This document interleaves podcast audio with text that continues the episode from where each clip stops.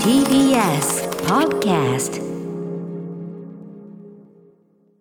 はい水曜日になりました。日比さんよろしくお願いします、はい、よろしくお願いします。ねええーまずは「N スタ」ねはい。えーまあ、金曜キャスター就任されそれだけじゃなくてやっぱりあの今第6スタジオからずっとこのスタジオにテレビあってですね昨日とか、まあ、月曜火曜とこう拝見してても、明らかにそれまでよりやっぱ出汁が増えてると言いましょうかね、い。やーねおー。なんだかなんだか。大活躍ですよ。始まってしまいました。始まってしまいました。ね、だ大なんとかステージ始まってしまいましたって感じなんですけどはい、あの日刊スポーツ、このええ番組でもちょいちょい話題にしておりましたが、はい。3月26日の日曜日のヒロインというね、コーナーのところにですね、えー日比さんが扱われてて、はい。一面でバーンとね、こう扱われてて。あ、りがとうございます。私もコメントをさせていただきまして。そうなんですよ。もう誰よりも歌丸さんにぜひということでですね、あの本当に引き受けていただいてありがとうございとんでもないです。ました。まずもってこう記事がすごくこうまあねあのすごい立派なコーナーだっていうのは分かっていましたけど、あの日比さんのなんていうかないろんな魅力っていうか、いろんな角度の人間性とか、うん。あのみたいなものをすごくちゃ本当にこうこの言い方は生意気ですがすごいちゃんとした記事で。い。や本当に記者の方に本当それは感謝してますね。もともとまあ自分の活動というか、あうんの仕事をも見てくださってたうんうんうん方だからこそ、はい。実は同世代の方だったので、のねうんうんよりこうちょっと共感できるところもあったということで、はい。丁寧に一つずつ、うん。あの拾っていただけたのでそれも本当に信頼していたので、はい。すごく良かったなと改めて思ってます。はい、でまあ、非常にこう、ま、あのちゃんと真面目なこうインタビューが載るんだな,、んなと思ったんで私一応その日比さん推薦コメントということでですね、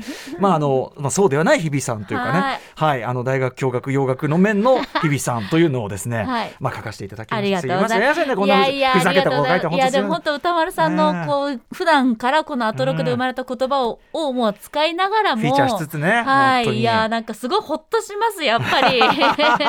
ですです、ねみたいな。い。いやだってやっぱり毎日の放送もちろんねいつもその放送、カメラの前に立たれていろんなことやってるけど、やっぱりちょっとこう背負ってる重みがやっぱ変わりますかこれは。いやちょっとね本当にあのこうやってね歌丸さんの言葉もいただいたり、まあ、うん。ポスターができたり、スポット映像ができたりと、まあ、本当に大きくプッシュをうん、背中をこうバンって押してもらって、うん。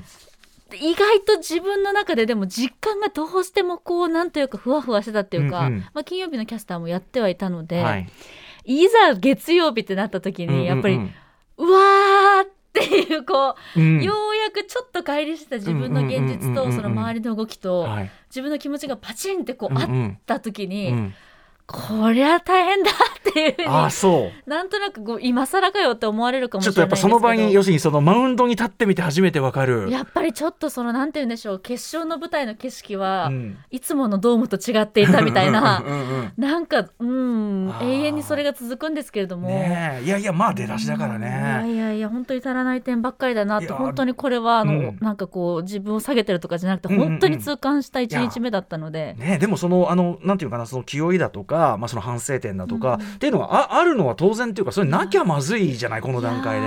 この4月独特のこうんううん。いわゆるリニューアルとか、はいはい。新しい番組が始まるとか、そうね。それこそアトロクが始まった初日みたいなものを、の時のあのうんこう、何もできなかったなっていう気持ちあをまた思い出して、本当？いやー。反省しすぎですよそんなの。は。いやいやいやいやいやうんそうなのかな。はい、あのねメールもいただいてまして、はい。えー、心身の部屋さんです、はい。えー日比アナ月曜火曜金曜 N スタ MC おめでとうございますと。就任ね、えー、3月27日からリニューアルした N スタ拝見してますがすごく安定していて、えー。ホランさんと相性が合っていてよかったです。ありがたい。大変だと思いますが頑張ってくださいというようなお便りであるとか。うございます。あとねはい、えっと、タルさんはですね、はい。うんと、一昨日27日にリニューアルスタートした N スタ前の時間にやっていたえー山本エリカアナウンサーとのインスタライブ見ました。本番前にインスタも大変だよね。そうなんですよ、うん、同期の山本さんと日比さんの、えー、ゆるいやり取りがランチタイムに隣から聞こえてくる会話のようで見ていて楽しかったです。えー、その中でも、えー、量の日々、度数のエリカ、バキ酔い、えー、妄想のプロフェッショナルなどのパンチラインもしっかり残してくるあたりはさすが日比さんと思いました。今後も楽しみにしてます。これ本番前にはい大変でしょだってその一番。3時間ぐらい前それいでくらさ SNS 発信が大事な時代とはいえさ そこはやめてくれよじゃない？本当に5分前にちょっともう帰っていいですかって感じだったんですけど、うん。本当だよね。はい、まあでもあの、まあ、日曜サンデーでもおなじうんうん。み山本エリカの同期ということで、まあ、始まってみたらゆもうとはいえやっぱり喋ってると、うん。やっぱねいつものいつもの感じだし安心できるし、うんうん。まあ、彼女もずっと報道でつうんうん。ニュース2 3でやりながら、あのラジオもっていそうね。うなんかようやく2人のポスターが実は今並んでるんですよ、うんうんうんうん赤坂に、うんうん2 3のものとはいはい「N スタ」が。うんうん。なんか「わあここまで来たね」とか言って2人で。うんうん「わあ」なんて言いながらもやっぱりほとんどがお酒の話っていう、ねえ。山本さんも好きなんですねじゃあね。そうなんですよ。量の日々度数のエリカってね。これなかなかパンチがなんかこれどっちの方が強いんですかって聞かれて、ええ。いやそれも本当に分かんないんですと、うんうんうん。というのも2人はもうそこそこ出来上がってるからどっちもどっちなので、私はその度数薄めのものなんだけどガブガブ飲む量の日々で彼女は量は飲まないんだけど、ん度数でグッといくっていうタイプなので。です。ねそうなんです今週あの新仮面ライダーなもんで、あのはい。技の1号力の2号っていうのを思い出しましたけどね。あそうあそんなんだ。で。すげえそうそんなな感じであそうですかはいそうですか。いやでもとにかくこんなのもね、はい。一番余裕ない時にこんなことやってね。いやいやあのーアーカイブに残っておりますのでダ話が。すごいですね。ダ話うん、まあでももちろんねあのな慣れてくるところもあると思いますしね。あのでも日比さんなりにねさらにこう先を目指すというかねキャスターとしてうん。あの自分としてやれることとかやりたいことっていっぱいあると思うんでね。そうですうん。ね徐々に徐々に。いやでもここに帰ってくるとほっとしますやっぱり、えーいや俺だからそのねもう皆さんもいつもすいませんね。日比さんねこんな忙しいのにねこんな大丈夫ですか？第六スタジオ組んだりやめて。やめて。やめろ。実家だからね。実家ちゃんといねや本当に本当に。いやないんかよくないんですけど、ええやっぱりオンエア終わった後にうんどうしてもですね、私あのーエゴサみたいなものをしてしまいましてああなるほどまあこれはでもこの段階ではやむなしというところもあるかもしれませんうんどうしてもやっぱ気になっちゃって、ええエゴサみたいなものをしてしまいましてこれは大丈夫かなそうなのあーでもなんかそのうーっていうよりかは、うんあーうんうんみたいな、あーそこ、うんうん。そこなそこな。オッケーオッケーみたいな感じではあったんですけど、まあもちろん食らってしまって、まあその中でもリスナーさんが、あのあハッシュタグ歌丸をつけええてるコメントももちろん散見できたので、なんかあありがたいなみたいなありがとうよみたいな気持ちであのーものすごく助かりました。それはそうですよ。てかその日比さんそれはだから目に見えるところね、はい。そういうこう食らっちゃうようなものが目につきものね、うん。ものだけどももうはるかに多くの味方がいるわけですから。いやいや本当にね。ねえそういった皆さんのことを裏切らないように、たくましくう。ん、でもその真面目さもいいけどでもあの本当になんていうかご自愛くださいというかねとうほどほどにですよ本当にそれね。もう、うんここではもう結構なほどほど感で、うんぬるま湯でやらせていただきます。ぬるま湯でやってください。もうあのご安心ご安心ください。いろいろねいろいろ用意してますんで本当にねありがとう。ございます。ということで水曜日も始めていきたいと思います。はいアフターシックスジジャンクションャンクション。After Six Junction. 3月29日水曜日時刻は今6時8分です。ラジオドッキの方もラジコドッキの方もこんばんは。TBS ラジオキーステーションにお送りしているカルチャーキュレーションプログラムアフターシックスジャンクション通称アトロク。パーソナリティは私ラップグループライムスターのラッパー歌丸です。そしてはい、水曜パートナー TBS アナウンサーの日々真央子です。はい、えー、日比さんそんなね、えっと、N スタで、まあ、要するに報道ですからね、まあ、はい。ちょっとひ、本当にまさしく刻々といろんなこと起こる地震もあってとかそねうなんですよね。やっぱり情報というか時間は生ものだなと改めて実感しながらやったこの2日間もうねえ。5倍ぐらい疲れまうんいした。やいや今が一番疲れるそれはもう今週は本当にあのねぎらってくださいいや自分を。いやもうでもこのね4月独特というか、うんうん。まあいろんな方がこういろんなステージが変わって景色が変わって、はい。場所が変わって時間が変わって、うんうん。なんかこの春独特のこう不安定さみたいなものをむしろ思い出して、確かに確かに。アトロク始まった頃のこととか、うん。ねえ。まあ日比さん真面目だからそうかそういうふうに思ってたのか何もできなかったなんてね。思ってましたよ。もうだって前日もこう翌日もすごいメンバーが集まってるから、まあまあまあすすごいったってまあまあ大変大変大変と思った記憶があります。うんまあ、でも私もそうかなやっぱりそのこの番組6年前始めて、うん。でやっぱり最初の週とかは本当に最初というかその最初のななんだろうね半月ぐらいはやっぱり半月半年ぐらいは、うん。やっぱりその一周経てばもう全部成功に突き果ててぐらいだったかもしれないですよね。いや今が別に手抜いてるわけじゃないでしょ皆さん。今が手抜いてるわけじゃないよりうまくいろいろできるようになったということかと思いますが。いやそれでさその月曜日のそのね、うん。初日に、うん。あの終わった後にコンバットレックから飲みに行こうぜって連絡来た時にもう疑いましたよ。なのなんなのっておい。分かってる？何が始まったか分かってんの？みたいな。あと4日もあるんだよっつって、でね、あの俺がそのコンバットレックさんにね、いやちょっとあのさすがにあの初最初の週はそ初日ですし それはちょっとないよみたいな返すんだけど、お構いなしに何時？どこ？みたいな、帰ってきてこいつやべえなと思って。てくれよ。で待ち合わせしてね、はい。しょうがないからもう以上こんなに言うならでな何かこんなに言うから何か僕に話したいことが今すぐ話さなきゃいけないことがあるに違いないと思って。うん。もしくは最大のねぎらいをねとかとかとか。とかもしくはその彼側に何かがあってうん大事な話があるのかもと思ってまあ、しょうがないから待ち合わせて。だってでもさこいつ何なんだと。で「おい」っつってなんか全然なんかそのノリだから「すごい想像できるおい」みたいな感じだから「なんだこいつ」と思って俺しばらくちょ「ちょっとさ」つってさ「ちょっとさ初日でこれはないじゃん」っつったらさ「え何の話?」みたいになってそしたら見たら「あー」っつって「このメール見てなかったわ」っつってで「あの見ろよ俺の側のやり取りこうだよ」っつって俺がこうやっていろいろ訴えてんのに何時？みたいなのが来てんだよっつったらさ「あこれやべえな」っつってこれは切れるな俺のみたいな。で何でもでも別にそこで「あじゃあ今日早めにね」とかそういうことは別になく大丈夫でしょみたいいな感じで。やいいなちょっうとレックさんにリニューアル初日やってもらえばよかったじゃん。でも飲んでそしたらその後あのスタープレイヤーズ岸社長にこってり叱られたらしいです、レクさん。本当のところに怒られてる。でガチ怒られした本当のところに怒られてる。大人が大人に怒られてる。でもまああの飲んだりしてあのちゃんとねあのガス抜きするのも大事でございます。ね酔い。の日もも近づいてますから、いやそうそうそう。ね。BSTBS 酔いの日ウィークというのがありましてですね。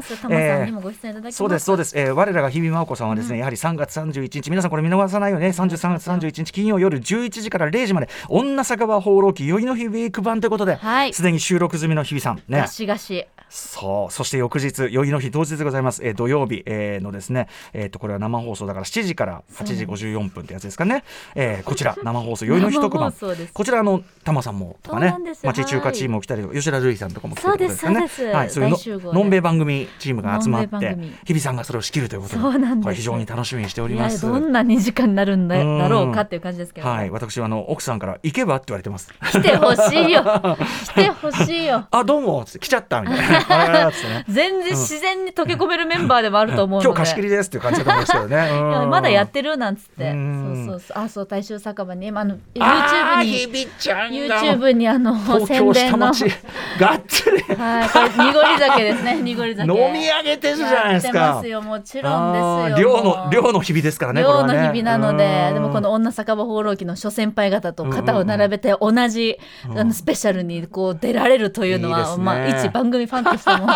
ガいいチ顔してるいやな本当これ多分まだ一杯目ですけどね、これね。うんこれはやはり皆さん「N スタ」と並んでみるとね日比ちゃんの多面性、ね、豊かな多面性というのが見えてきますんでね、はい。ぜひぜひということでございます。今週末でございます。お世話になります。あとですねそうだな。あのーちょっと日比さんに、はい。もうちょっと時間できたらちょっとぜひ行ってみてよというのでずっと気になってたあれです。内橋すんさんにね、はい。えーあのご紹介いただいた写真美術館で今度、えっ、とこの方のですね個展をやりますよということではい。えっ、とあれですね。えっ、と深瀬正久さんというね、はい。日本のいわゆる詩写真と呼ばれるジャンルを切り開いた、まあ本当になんていうかな大御所中の大御所、うん。えーその深瀬正久さんのレトロスペクティブ回顧展というのが写真美術館でやりますよと。で私がえっ、とおととし去年？です。おととし、えっとねおととしだおととしおととしおととしの日比さんの誕生日プレゼントにこの深瀬正久さんの、えっと写真集。あの結構キャリアをまさにレトロスペクティブな一冊を、あのプレゼントして。てそれをきっかけに内林俊さんねそえーまあ、そのあ写真というものに興味を持ってもらって嬉しええいということで、この番組における写真キュレーターと言いましょうか、はい。ねそんな感じで。になっていただきました。はい、雑誌写あの写真にも誘っていただいてみたいな、はい。そういうこう縁ができた。そう写真というもののこうジャンルへの扉が大きく開いたその写真集が深瀬さんのっていうものだった。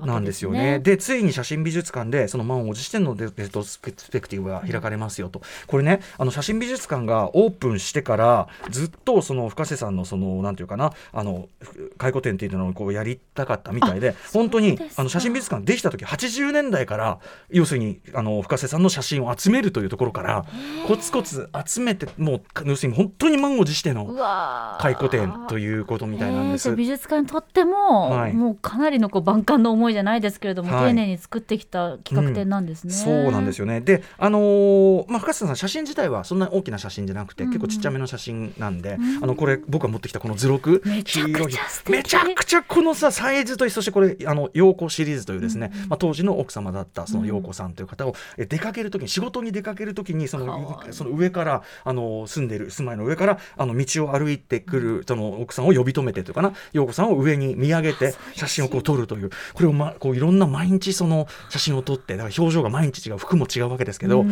えーそのシリーズであるとかとにかくその、えっと写写真というぐらいでその要は写真の中に決してその人物が写ってる家族あの家族写真というシリーズもあったりしますけど、そういうのだけじゃなくて例えばカラスっていうカラスだけを撮ったりあるいはカラス視点のものであったりとか、あとはですねそのセルフィーの元祖とも言うべき、うん。あの自分ご自分をこう映り込んでこう撮ったシリーズであるとか、うん。うん当時もちろんそんなあの今みたいな携帯とかじゃないですから本当の写真でで。でも自分を入れ込んンで撮撮るというシリーズであるとか、えーあとまあお風呂の中でこう半分顔をこう潜らせて撮るブクブクってシリーズであるとか、まあ、あのそういうご自身であるとかご自分の家族であるとか撮ったシリーズもあればカラスみたいなシリーズもあったりするんですがいずれにせよその私の理解ですが深瀬さんというのはやっぱりその写真を写真って要するにシャッターを押せばある意味こう言っちゃえば自動的に景色というのが映ってしまうものだけど、その写真というものにいかに自分っていうものを、な自分が撮ってる写真だっていう表現にするか直に自分というものをその写真というシャッターさえ押せば映ってしまうそのメディアの中にやこう塗り込めるかっていうか、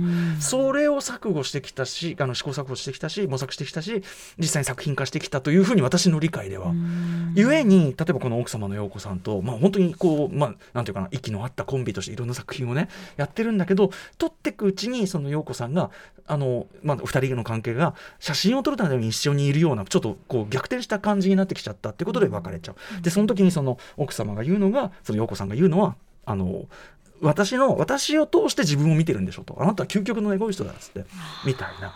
でも実際その多分その深瀬さん自身もそういうふうにでそうやってこうだから自分が自分ほとんどこう自他の境がないほどに自分を投影したその愛すべき何かっていうものを常にその写真を通すことで表現しつつ写真を通して表現することでその人を失っていくその対象をあの失ってったり傷つけたりしてきたというようなことを深瀬さん自身もおっしゃっててみたいな。でもそれ写真ならではというそうかそうそうそう写真だからこそ起こり得る構造かもしれないですよね。そう。つまり写真とは何かってことなんですよね。そのあのさっきから言ってるように押せば映るものだけどそれにが自分の表現であるということはどういうことかみたいなことをこう突き詰めていくとやっぱりそこにこう何かエゴイズムとそして対象とのそのなんていうかな取る取られるのちょっとこうなんか搾取的な構造っていうのもあるかもしれないし。そうそう。だからすごくやっぱ深瀬さんの写真見てるとあのそういう写真っていうものを写真を撮るあるいはそのプロとして撮るとか、うん。表現として撮るとはどういうことかみたいなことの本質みたいなものがすごくこう痛々しくも浮かび上がってくるというかうん、感じで。まあ、これ僕のあくまで解釈というかね、うん。僕の見方でしたけどいう感じでねあのいろんなその時代時代によっていろんな試みがされてるんだけどあとはもうた例えば単純にやっぱりその例えば陽子シリーズ本当にでもあの毎日毎日出かける奥さんですが時時には仏頂面してる時もあるわけです。うん。その毎日の奥さんを撮るやっぱその視線のこうなんていうかな愛おしさっていうかもうそのそこにしかない眼差し。今日この日のこの2人のこの視線の交わし合いはこの瞬間にしかないという、うん。そのなんか切なさ。それはだから私たちの人生毎日毎瞬間それはあるだろうしとか。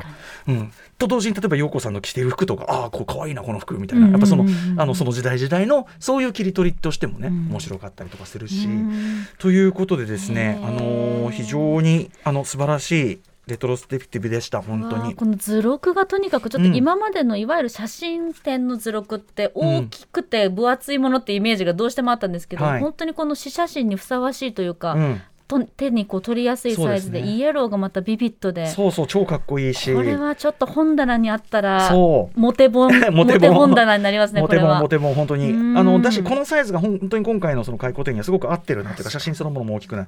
あとそのさっき言ったそのその時その時を切り取るっていう意味ではやっぱりその70年代とかのアングラ文化みたいな匂いみたいなのも最初の方の写真ではするしそういうそういうこうドキュメント的なあのあれとしても今となってはこう面白いなと思うし、はい、あとやっぱこのカラスの視点になってとるカラスシリーズとかやっぱなんかすごい面白いんですよね。はい、非常にあの見応えのある写真展でございました。写真美術館。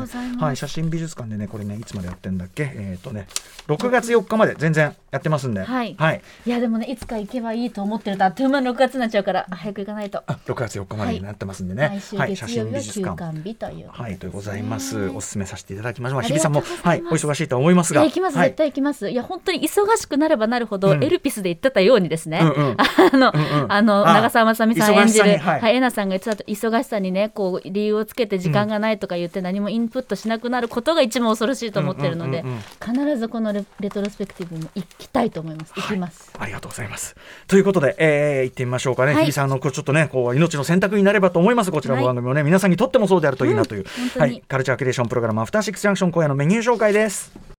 この後すぐはカルチャー界の気になる人物動きを紹介します。カルチャートークのコーナーです。今夜はストップモーションアクション時代劇ヒラリを手掛けられた川村正史監督が登場です。はいもう我々かなり比較的早めから騒ぎ出していたと思いますが。めちゃくちゃ早めにという、はい。言いたい。江戸時代の彫刻職人左甚五郎を主人公にした木彫り人形での超絶スーパーかっこいいストップモーションアニメでございます。現在5分間のパイロット映像が YouTube で公開されてじわじわとその評判を高めております、えー先週閉幕した新潟国際アニメーション映画祭でも上映されました、えーこれまで CM とかミュージックビデオで国際的な評価を受けてきた。そしてもう驚くべき仕事の数々を残してこられました、えー川村さんがですねなぜこのプロジェクトを立ち上げたのかどのように撮ってるのかそしてどのようにこれからこれが仕上がっていくのか、伺ってきます非常に歴史的なはい。お話を伺えると思っております。はい、楽しみです。はいそして7時からは日替わりでライブや DJ プレイをお送りする音楽コーナーライブダイレクト。今夜はこちらです。はい、今お聞きなのはね、もう日比さんも司会を務められました、キングオブコントのね、オープニングテーマの、今回そのアルバム用にラップナビオバージョンとしてまたリメイクされたバージョンでございます。本日メジャーファーストアルバム、ラップナビオをリリースしたヒップホップグループ、梅田サイファーが番組には初登場です。はい。そしてその後7時45分頃からは新概念提唱型投稿コーナー、アーカイブマジ大事精神を体現する企画、過去録です。ポッドキャストに上がった膨大なアトロクのアーカイブから、リスナーの皆さんにとっての過去のベスト回、お気に入り回、通称過去録投稿していただくコーナーとなっています。そして8時台の特集コーナー、ビヨンドザカルチャーはこちらです。今の洋楽シーンがすぐわかる月刊ミュージックコメンタリー3月号 TBS ラジオジェーンスー生活は踊る金曜ボイスログの選曲でもおなじみ音楽ジャーナリスト高橋義明さんによる月一音楽企画。日々変動する洋楽の最新事情とおすすめの進歩を紹介していただきます。ということで、えっと前回はですね、えっと TWICE のね、えっとムーンライトサンラサンライズを切り口にしたアトランタベース特集でしたけど、えー今回はイギリス出身のアーティストピンクパンサレスのブレイク以降盛り上がる、えーダンスミュージックの現在地つまりあの今アトランタベース過去に流行ったこういう、えー、とビート感とか、こういう音楽像みたいなものが今のアーティストによってリバイバルしてますよというシリーズ、今回はこのビートがこの音楽像が今リバイバルしてますよというあたり非常に分かりやすく又吉君に解説していただきたいと思っております。番組への感想や質問リアルタイムでお待ちしています。アドレスは歌丸アットマーク tbs.co.jp 歌丸アットマーク tbs.co.jp まで読まれた方全員に番組ステッカー差し上げます。そして各種 SNS、Twitter、LINE、Instagram 稼働しています。それぞれフォローをお願いいたします。さらに Apple、Amazon、Spotify などのポッドキャストサービスで過去の放送も配信しています。ぜひ過去録始まっておりますので、合わせて聞いてください。はい。それではアフターシックスジャンクション行ってみよう。After Six Junction. 日比さんそんなお忙しい中、あの私も前にお話しした映画館菊川にあるすごく素敵な映画館、ストレンジャー。そうなんです。行ってこられたんですね。行ってきました、うん。あのなかなかそのエリアには馴染みがなかったので、どうかななんてドキドキしながら伺っては見たんですけれども、はい。本当に思った以上に駅からも近いですし、うんすね。すごく行きやすく都営て新宿線さえ乗っちゃえばどってことないのよ、はい。うん、キッカーで降りれば本当に1分ぐらいそう。1分い30秒。ピュッピュッと近っと思わず言っちゃったぐらいで。うんうん。で本当にあのサイズもすごく可愛らしくて、あの紫色のシートが本当ふかふかで気持ちが良かったですし、ちょうど PLATX 特集をやってて。特集ということではい。いいね。ヨーヨー。ようよういいですよ見るこねとができまして。最高ですよ。いや最高のストレンジャーデビューだなと思いながら。ストレンジャーで PLATX 特集めちゃくちゃいいじゃこない。れちょっと早めに行って、うんうん。そしてカフェも併設されているので、うんうん。ちょっとコーヒーをいただきながら。白いねこう店内の中で。めちゃくちゃ可愛いんだよね。はい落ち着きがあって、うん。可愛いところが凝縮されてて、うんうんうん。でストレンジャーが出しているこうあのコップとか、うんうん。アイテムもすごく可愛いのねで、ロゴとかも可愛くくてあっという間に時間が過ぎていて、うん。で映画のを見るときに見終わった後にカフェで、うん。なんか映画の感想とか語りましょうねっていうこう、うんうん。ナレーションが入るんですよ。そうですね。もうその時点でもうキュンみたいうんな、うんうんうん。本当にこう映画館の新しいスタイルというか、はいはい。街の中に溶け込んで日常の中に溶け込んでくれる場所なんだなって思って、うんうん。うんはい。絶対また行こうって思いました。ね、あのこの番組で紹介した藤沢のシネコ屋さんとかもそうだけど、うんうんこうあの地域に密着した形で、まあ、シネチップキタバタもそうだけど、うんうん地域に密着してそのなんかこうカフェとかも併設してなんかその映画をただ見せるだけじゃないうん場としての、なんかあれみたいなとこで。そう小さいお子さんも来ててあこの子が大きくなってもまた来るのかなとか思ったり素敵だった。After Six Junction.